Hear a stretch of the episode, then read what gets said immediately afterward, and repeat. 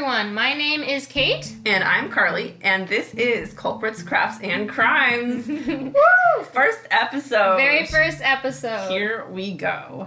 and um, due to our lovely name, crafts is included. So, yes, that does mean we are making crafts today. and so, while we'll be talking, we will be making some cool perler beads.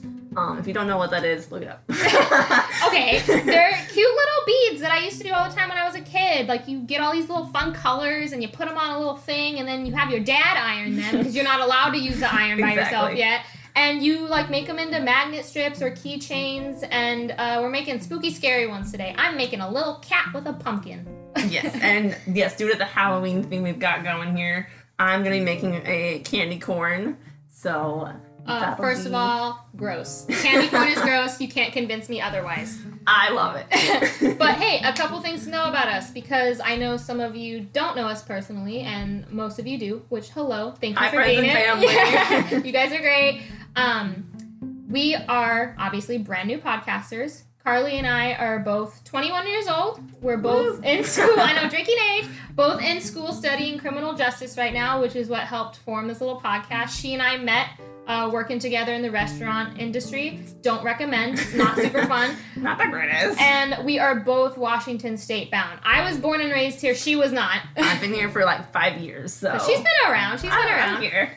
But because today is a special episode with it not only being Halloween, but our very first, we decided to start with a bang and have our, you know, killer today be someone a lot of you know. He's a very popular one for all the wrong reasons. all the wrong. reasons. all the wrong reasons. This serial killer, and I found this so interesting and gross. This serial killer is known to have said, "Choking is what I did, and I was pretty good at it." Let that sink in. Yeah. What a brag, right? what? Carly, who are we talking about today? We are talking about the one and only Green River Killer. Yes, Gary Ridgway. Yes. A lot of people probably would assume, you know, like, oh, Ted Bundy. No, he's mentioned, but he is not the star of today's show. yes, we are starting off with this guy, this interesting man, this one of a kind. But um, I think that to get this thing started, we'll kind of go through some early life background, where he came from, who he was, go into um, kind of the Early life, like Beginning how he started, because, you know, you don't just pop out of the womb with a knife in hand ready to go. There's an argument for that. I stand corrected. Nature versus nurture, there's an argument for it, but that's not what we're talking about right now. So we've got some lots of cool things to talk about, lots of interesting things to talk about. We'll go into some of his uh, trial and what's going on today as well. Big disclaimer for this case. Yes. I want to mention this.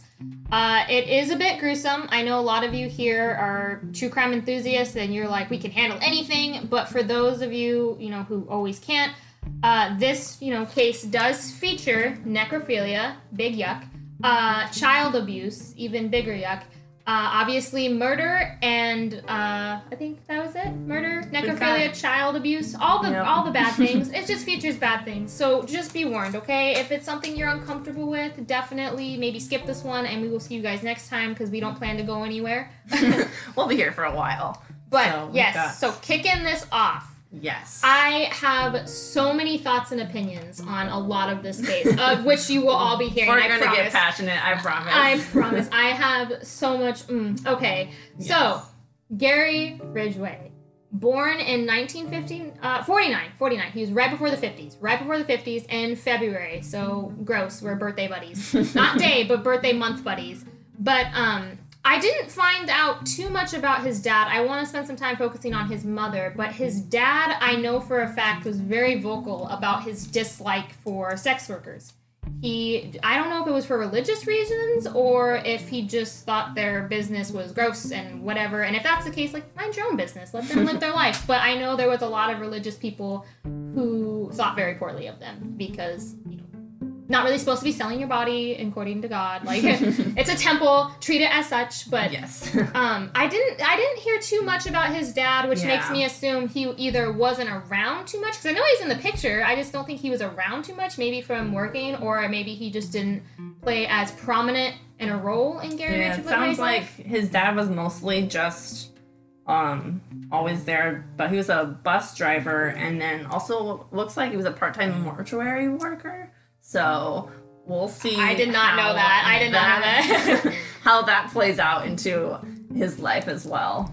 Yeah. So his mother, however, We've got Gary. some words. I mm, listen. I got thoughts and opinions. Okay, I do believe very, very strongly that parents play a role in children's upbringing, but especially mothers. And thankfully, Carly and I are both blessed to have amazing mothers. One hundred percent. Very kind. I Shout out, mom. I love you guys. You're awesome. But Gary Ridgway was not as lucky. I know that his mother was, uh, I feel like possessive in his later life, Yeah. and how controlling she was over some of his like finances and like just life in general. But she was abusive to him when he was a child. He uh, would wet his bed. I know at even at late later years, like in his teens, like Yeah. at 13, he was still wetting the bed, and his mother would, uh, she would like take up the sheets, and then she'd insist on cleaning his genitals for him. Thanks, mom. That's not weird. Maybe don't do that at 13 years old. But it, it like that's yucky. That's super gross. That's not mm, like I don't like that. Um, and due to these like since that's such a developmental like time in his life, like this obviously caused some issues. And Gary Ridgway would like later in his life say that he had conflicting feelings towards his mother. Yeah. he had you know like anger and a weird sexual attraction to him to where he had many thoughts about killing his mother. Never did. And i should like say oh i wish he would have but like never did. Yeah. but he did think about it. He did have thoughts on it. And horribly enough due to some of these confused feelings that he had about his mother in his teenage years when he was 16 years old he lured a six-year-old boy into the woods and stabbed him in the liver and he said he did that to feel what stabbing was like. That's what he said. A quote. He did that to feel what stabbing was like. And he also, quote, wanted to know what it felt like to kill someone. Can we talk about that? Yeah. okay, first of all, I need to mention, thankfully, he did not kill the six year old boy. He survived. He had like a huge incision, like a foot long, over his liver. He survived, thankfully. Like, my goodness. um, let me talk about the fact that it, all these articles mention this and they discuss like oh here's a little pivotal moment in his life that could have potentially been a cue but no one he wasn't ever punished i don't think for anything It seems like so it mentioned in so many articles when I was doing all the research for this again and like really diving back into it. It was mentioned in almost everything I Yeah. read, but nothing came of it. Like he wasn't arrested, he wasn't questioned, no one ever like asked him. It just seemed like every kind of went like, oh, he wasn't weird. yeah He, you know, everyone described him as pretty like chill, like well, maybe not chill, but they didn't describe him as a stereotypical serial killer or somebody that you would think would grow up to be one. There wasn't Mhm. like bouts of anger. There wasn't, you know, abusive behavior Weird, toward his siblings or animals.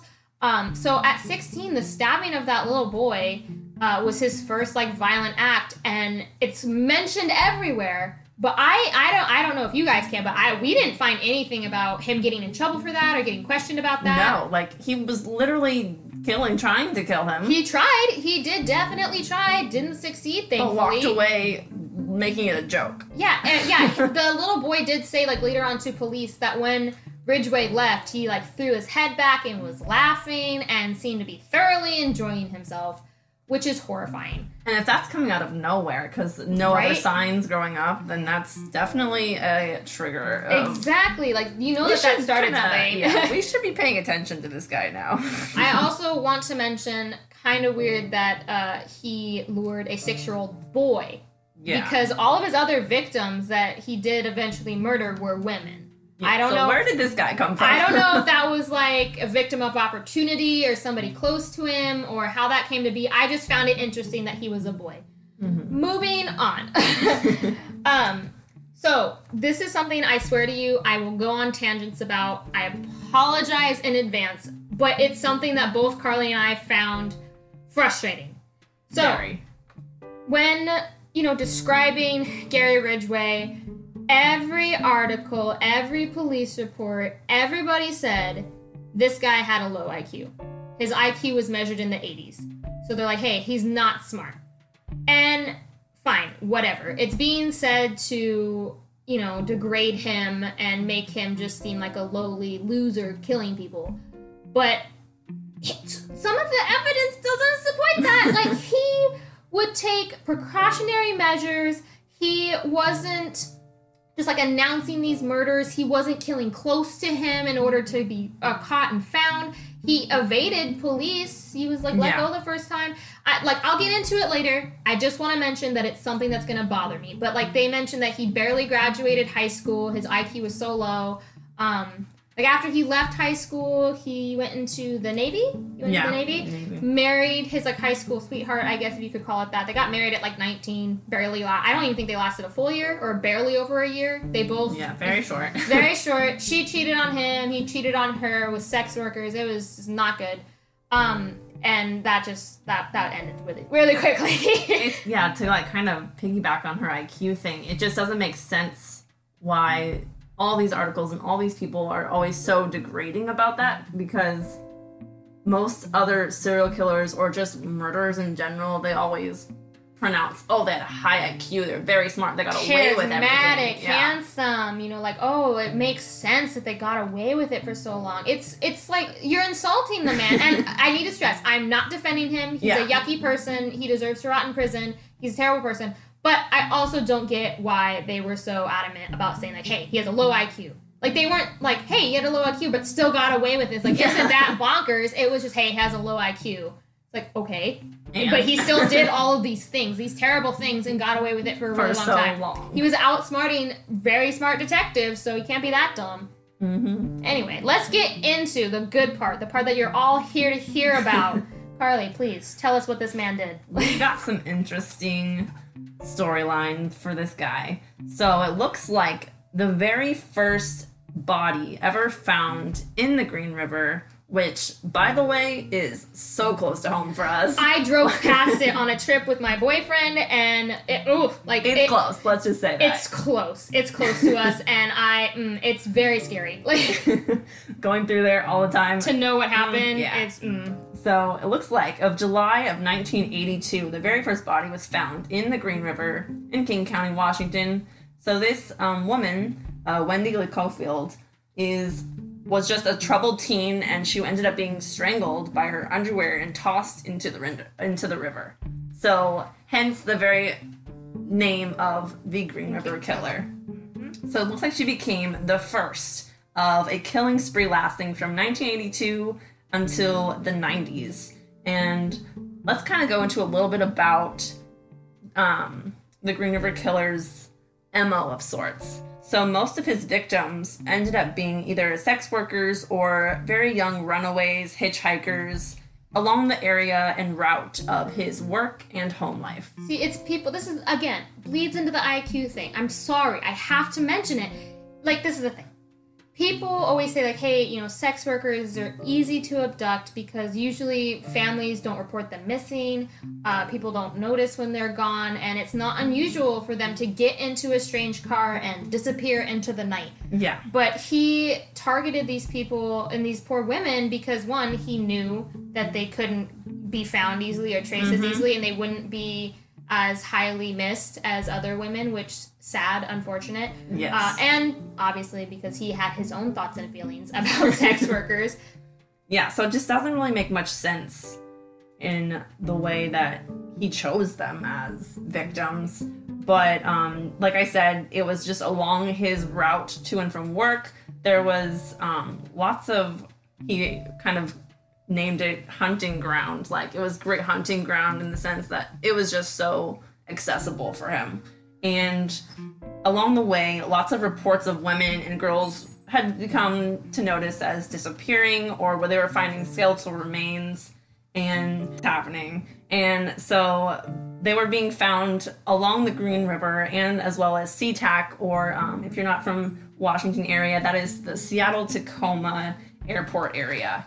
And so their victims were becoming from ranging really from like about 12 years old to 31 years old. And so there was a good a good span. He was kind of not targeting a specific age or anything of the sort. I think the young, so like the older women were usually the sex workers, and the younger women were the runaways. Yeah. That I mean, I, I don't know. They were, probably were being reporting missing, but just Yeah, like, hey, not you know, as- they're gone. Like they'll come back eventually. but he put a lot of his bodies along the Green River. I know eventually, like once he kind of knew that the police were looking for him, and he knew about the names and everything. Um, he would, you know, he'd transport some of his Mhm. bodies. He drove some of them to Oregon, or Yeah, he'd, he'd dump a body and then come back later and move it. False trail. Again bleeding into that iq thing. I don't know why. I'm just so it makes me abnormally frustrated. Um why go into all that work if you're not smart? well, right? why, why go into all that work too like if you if you didn't care or if you were too stupid to do this and get away with it like a lot of these articles suggested he wouldn't have been able to do this as long as he did and that's what's maybe so frustrating about it it's not like give credit where credit's due because again i don't want to idolize him or praise him but it's just frustrating. Like i wish that they would mention something about how hey this I, his iq is low but he would learn. He'd learn what to do and what to look out for. In order to disguise some of his uh, crimes later on he'd put false like evidence like cigarette buds or gum that he got out of the trash and put it around the corpses to give like false dna or other people's dna So yeah, definitely not a key like example of someone with low IQ whatsoever. And we kind of want to dig into a little bit more about um yes, he was married multiple times. So Yes. after that first wife just didn't pan out so great. yeah, that was a quick and easy, quick and easy, you know, marriage and divorce. Um, he was married to his second wife, the one he had a child with. The second Yes. wife is the one he had a child with. he is the father. but yeah, so she, I guess, like just kind of in their marriage is when things started picking up as far as the murders. And so coming from her side, of course, she had no idea whatsoever. She had no idea. The whole time. She did say that he would like their marriage started to deteriorate when like he would take her into the woods and like Yeah. sneak up behind her and scare her and there was at least one time for sure that he did choke her. Yeah, He- she reported. He did try he I don't know if that was to kill her or to scare her, but he did later say that he wanted to kill his second wife and possibly even his son, but said he decided against it because he didn't want to kill anybody close to him in order to avoid getting caught. Yeah. Not, hey, like, I love this woman. She was like the mother of my child, or I love my kid. It's like, you know what? Probably shouldn't kill them. That's a little too close to home. It'd be a little sus. Like, it'd be a little suspicious. And this is all coming from go back again to his relationship with his mother. She was very controlling over his life. Even as a married man, she was still involved in making decisions for him, making decisions for their marriage. Didn't she, like, uh, play a role in their finances? Wasn't she the one that was, like, in charge of their like finances? taking over. And of course, you know, maybe he was okay with it, but of course his wife was definitely like, Well, no, I can't compete with this. well, yeah, like, weird. Like, I'd want to be buying my things in peace. Like, mom in law, like, leave me alone. definitely so she's got some interesting habits too like they didn't they didn't work out of course um that does, did end up in divorce as well but Oh, he also said the fu- fun fact about that. He didn't want to have a second divorce. He didn't want to like stay married, which is why he talked about killing his wife. But he said one of the indicators or you know reasons why he's like, "Hey, maybe I should kill my wife, my second wife," is because he didn't want to be known as a quote loser with two divorces. yeah Well, you I'm- still were one, so that didn't go well um but yeah so they ended up breaking up and divorcing and um his third wife actually met through what was called um if I can go back and find this. Uh, met at a parents without partners kind of group. so he met So- his third wife because of his son that he had with his second wife. Yes. So that was in um, 1985. So that had been, he had just kind of started his little career, if you will, and things were not panning out with his second wife there. They divorced, he met somebody else, they're getting married, and he's still active in his night job or morning job, um, going back and forth. But um, back to those um, murders in throughout his career. It looks like that most of his victims were often found nude and some were sexually assaulted. And it looks like he They even were like posed. posed. I yeah. think some of them were posed. So he was definitely not just a thrill seeker in the sense of like get it done and move on to the next. He had some sort of relationship. Well, and he'd come yeah. back and visit them afterwards for yucky reasons, but he would kill somebody, you know, these poor women, and then dump their bodies, pose their bodies, whatever, and then he would come back to visit them after, you know, they're dead, they're d- disposed of. He'd come back and visit them to, oh, gross, have sex with their deceased bodies. He would engage in, necrophilia, and he said to investigators, hey, you know, live or dead, it doesn't feel different for me. It was just a way to, like, Hmm, I don't know what the good word is for it, but he would basically go and have sex with previous victims of his in order to curb his, like, thirst to kill again. Yeah. And he's like, hey, I, I did that because I have a really strong urge to, you know, hurt somebody again, and visiting their bodies kind of helped, like, calm him down, I guess. And I wonder if maybe, I'd like, and we talked about this a bit earlier, I wonder if there was, like, stressors or triggers that he Yeah. had, maybe, like, where his wife. Um, is this refused- coming from? Yeah, Yeah. refused, like, his sexual advances because. Good old Gary here, a pen. I wonder if like maybe something as small as like his wife rejecting like a sexual advance would make him go back out and revisit uh, a you know corpse that he had disposed of yeah. to violate them in that way. I'm not like I'm not sure, but he'd also like bring his wife and his girlfriends close to dump Yes. site, which I found to be gross but interesting.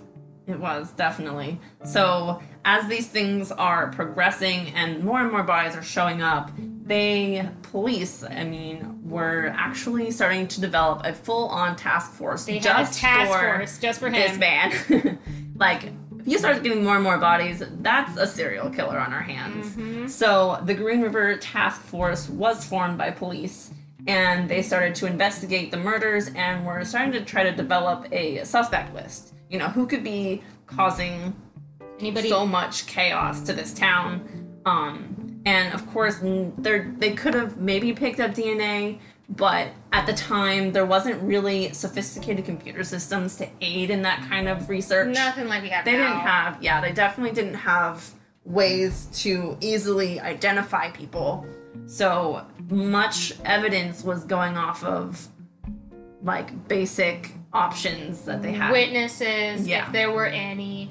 Yeah, really, there wasn't too much. Mm-hmm. I mean, even like the evidence that they were collecting that had DNA on it was usually dropped by Ridgway and Yeah, so not was- valuable. definitely throwing them off the trail. They were definitely attempting their best at trying to figure out what's going on, how do we find this guy, and let's kind of dig into something very interesting here. We've got so as you may or may not have heard, you definitely should have of Ted Bundy. This guy, another serial killer, was in prison at the time. So they had recently caught this guy Yep. and he's in prison. He's doing his time and whatnot. He was spilling the beans about his own murders in order Yes. to avoid death row, which he did not, by the way. Didn't help him. But there is.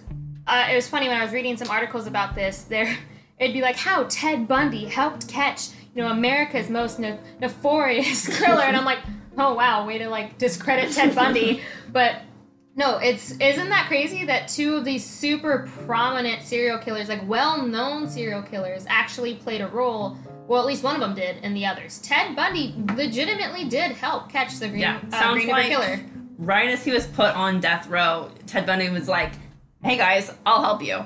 So that was in October of 1983. He was trying to give them some sort of evidence or some sort of leads into how they can find this other guy because they were desperate. Bodies were turning up quick. Yeah, and they didn't have too much to go off of. And I'm pretty sure, don't 100% quote me on this, but wasn't Ted Bundy the one who told police, hey, if you find a fresh body, stake it out, don't disturb it, leave Yeah. it as is, he's gonna come back to it, and that's how you're gonna catch him. Like, Mhm. wasn't he the one who basically said, "Hey, he's the one, he's gonna keep like I don't do that, of course. No, no, not me.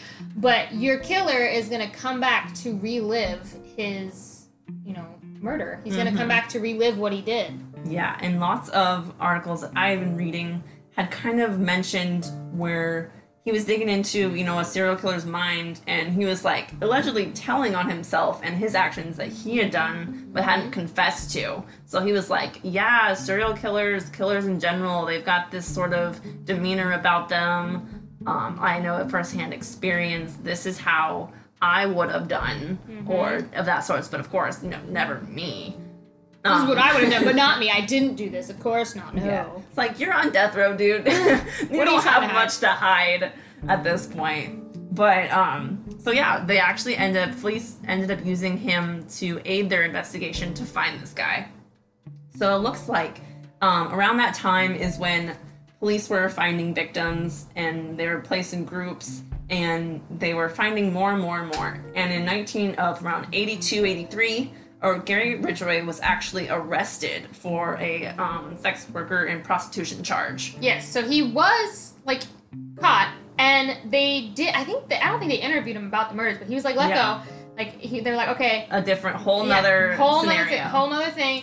They let him go, and I know that a couple years later in '87, yeah. he was a suspect because somebody, a witness, ID'd his Mm-hmm. truck or a truck that was similar to Ridgway, saying that they saw a victim who later turned up dead getting into a car that resembled Ridgway. Yeah. Um, and there wasn't much to that at the time too because like they kind of had proof that he was, you know, um essentially, you know, purchasing or Yeah. whatever, you know, sex workers. So Yeah. he had that sort of history going, so they were like, okay, you know, obviously he could have just been one of those guys that was picking Yeah. up these girls. Yep, and um, not- and not anything related to murder. Well, they brought him in though. Yeah, To their credit, they did bring him in. Like, yay for that police work, boo for this police work. They let him in. He passed a polygraph test, which I mean, if you know how to lie, you know how to not stress You're a yourself out about lying. liar. That's not going to be hard. That's Yeah. not going to be hard. So when people get so like shocked and like, what? He passed that? How could he do that? It's Not really not that hard. not surprising. yeah, it's definitely if you know what you're doing and you have such an ease and calmness about what you're doing and you don't think things are wrong, there's no reason to lie. Or feel like you're lying. is- Yeah. Or you're just good at lying. I mean, like, for real. One of But they let him go because they passed. He passed the polygraph test, which frustrating. Like, But actually, they ended up releasing him with taking saliva samples. They did take his and DNA. hair. They did So- take his DNA. They did do that, which later led to the conviction that he had in like 2001. So good on them for that. That was important. they've got some evidence of sorts, some DNA. And so it looks like in 2001, a little switcheroo happened with the um, task force, and some new investigators were put on the case. It'd been, you know, a decade or so, so, you know, people are moving on in life, they're moving around in the police department. So new investigators took over the case, and with this new um, computer software research tactics that we now have, they were able to match DNA. Yes. And so they were able to take that sample that they had collected a couple years prior and arrested Ridgway. But they actually ended up using what we kind of mentioned earlier Ted Bundy's advice. Or profile. Yeah. Yeah, his they were like, okay, Ted Bundy had told him many times, kind of stake out these things. Like go If back you to want those to catch this guy, Yeah this is how you do it. This is So- where he's gonna be. after looks like he was arrested on November 30th of 2001 and they were able to connect him to four women so four victims with his DNA Like for sure, Z. So like, For hey sure, man, he's we, the one. We know that this is you. We have your DNA. Little did they know.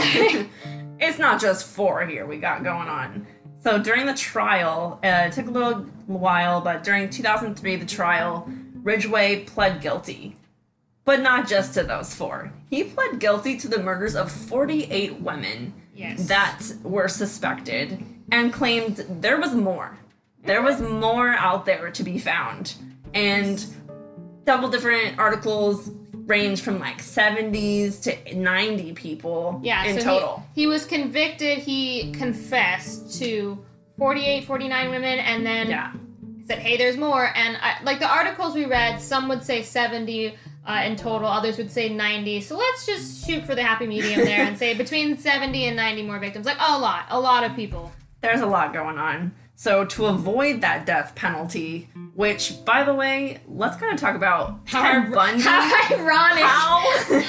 How ironic. Poor Ted, not poor Ted Bundy, I'm sorry. Well, Ted Bundy would, uh, I remember when he got caught, and I remember watching that Netflix uh, special about him. yeah. Uh, he did not want to die. He did not want to have, uh, you know, he did not want to be on death row. And he said, hey, like, I'll tell you about my murders. I'll aid you guys in you know, criminal theory. Like, I'll tell you all I about me. you. I am, he, he, you know, he boasted, I am someone to study. If you kill me, you're going to lose all that evidence. So you should, you know, take me off death row and I'll just be in prison for the rest of my life.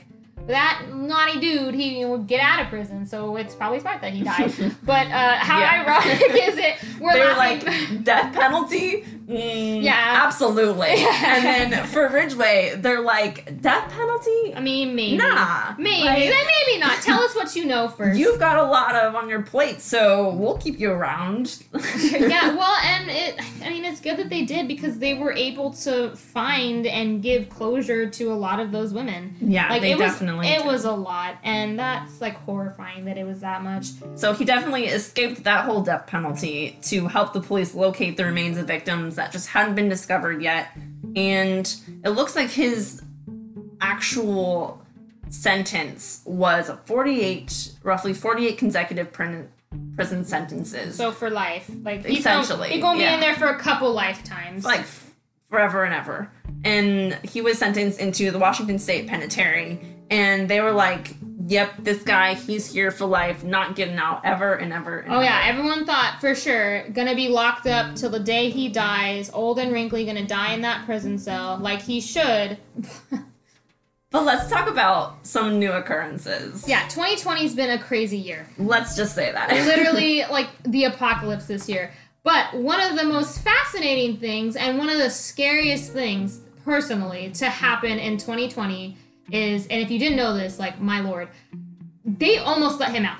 Can you believe that? Like I'm laughing because I'm enraged and uncomfortable. They almost let him out. It was a very small vote. It Yeah. was a very small vote that kept it in, like The five reason- to four. Yeah, very small. The only reason that was even possible in this sort of scenario was because prisoners were actually starting to riot in a sense or Mm-hmm. sue the DOC for improperly addressing COVID 19. Yes. So they're like, you guys aren't keeping us safe in here. We demand, you know, our rights too, which my personal opinion is they're just there. So whatever happens, happens to you. You're in prison.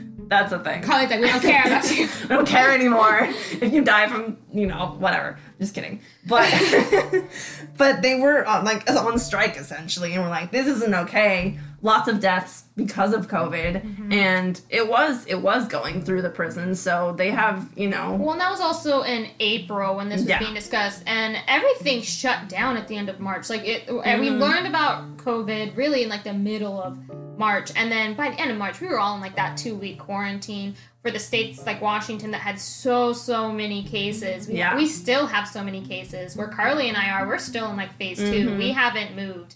Um, so the only reason that they were like, hey, this is serious and they were like seriously discussing it is because around April there was so many deaths and so many Yeah. cases and they were worried that prisoners would just be dropping left and right.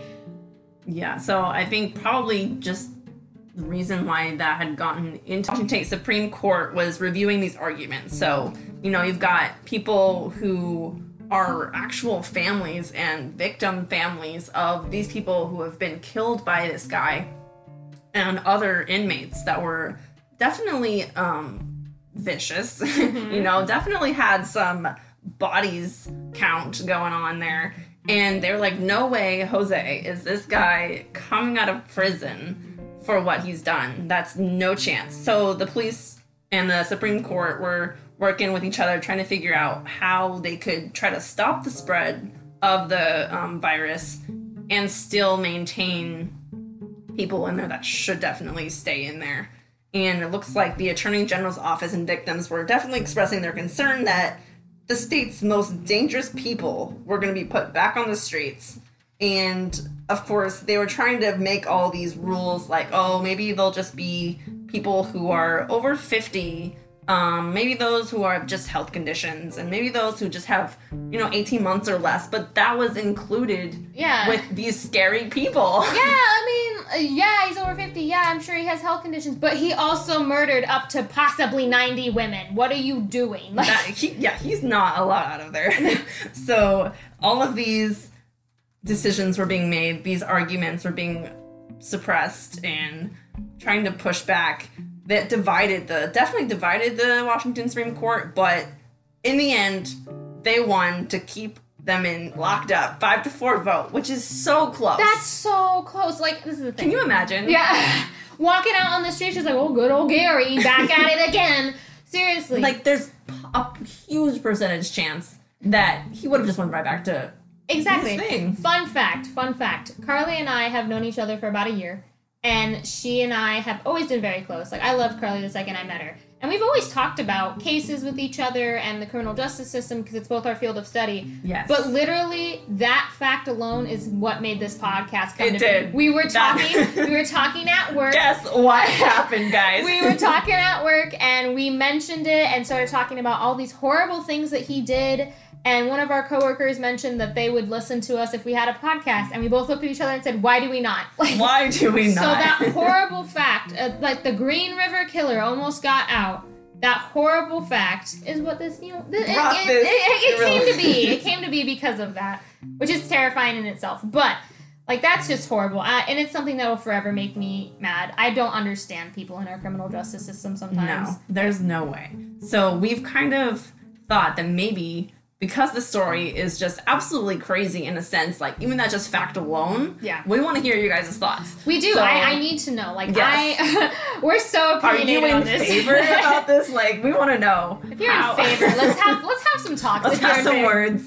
But that's that's so crazy to me. I yucky. Big yuck all around for all of this. I don't like it. Like when I found out about that, it made me big girl tired. Like it exhausted me. It made me big girl tired. I We had to go lay down. My head overload, breaking. I can't. No function. What? oh my goodness. It's crazy. So yes, we definitely want to hear your thoughts on maybe there's this case in general. What are your thoughts on this guy? And we want to mention we do have a Facebook page for you guys. So we post crazy things all the time. all the time. Uh, so yes, like this is we're kind of wrapping up here. That was the crazy story of Gary Ridgway, the, The Green, Green River, River Killer. Killer. Um, uh, obviously a well-known t- case. Obviously everybody's heard about it. But I mean, it's Halloween. It's spooky, scary season. It's like the scariest day of the year, and true crime is honestly the scariest thing because goose, goose, ghosts. I meant to say goblins, but ghosts and goblins they you know who knows? They might be real they might not be but this is real. This is real. Yeah. this really happened and this man this monster does exist. So i ha- i really i really enjoyed i enjoyed looking this stuff up. I enjoyed learning about it even though a lot of it did make me like mm. That's why I was so happy when we decided to make this podcast with like somebody else who understands my weird obsession, if you would. Yeah that's why we're so excited for you guys to be here with us and share that with us like Yes. I, i'm excited to see where this goes but yes we do have a Facebook and an Instagram page. Our Facebook will be featuring weekly Tuesday talk updates where you'll get to see Carly and I instead of just hear us um, and listen to short little 10 minute segments that we'll be doing and we'll be posting updates there. But be sure Yes. to follow us and keep up to date with all this because we will be posting Friday weekly updates for you guys. So we'll get to talk every week and you'll get to interact with us on Facebook. Yeah, and we're definitely gonna kind of give you a chance here because of this whole crafting thing we're Mm-hmm. We've doing. been making crafts this whole time, I promise. you haven't been hearing it, but like the beads are really quiet. Like we're working on stuff, but it looks like we will be doing. We kind of mentioned in a video we had posted on our Facebook page and whatnot um, that you can win these crafts, and one of those is guessing what our episode is going to be about. Yes. Guessing or suggesting a good one. We asked before we posted this episode, like who people wanted to hear, you know, We what wrote suggestions. Yeah, we yeah. wrote down all of them. There were so many. We have a couple good stories for you guys ahead. This is not nepotism or favoritism, But my cousin Or Lauren, yeah, okay. But my cousin Lauren and my mother both guessed that we would probably be doing uh, Gary Ridgway because it runs in the family. They're smart ladies. So uh, the crafts for you guys are definitely optional. Uh, we will be posting and telling you guys what crafts we're doing, and you can let us know like, eh, maybe not that one, or heck yeah, I want that one. Mhm. But mom, Lauren, you guys don't get a choice. Like you get my crafts. getting these crafts. They're made with love, so you guys are getting them. Um, yes, and um, Dad. Just a side note, I've been giving you clues for like two weeks, and you never guessed this. You've had so many so chances. you don't win my candy corn. I, I, I tried to talk her out of it. I think you're amazing. Both her dad has been one of our biggest supporters. He helped like do test runs for this Yes. podcast, you guys. So he played Kate. he did. He did sure that you're up to date on what we're doing. We're fun gals. See what we're up We to. like to have fun. We like to talk crime, and we love to craft. So this is us. This is what we're doing. We hope that you follow along on this journey that we've got started here. I think we did a pretty good job, Carly. I, I think we did a pretty good job. So hands clapping for for our very first episode. Happy Halloween, you guys. Yes. And as always, stay safe, out there. there.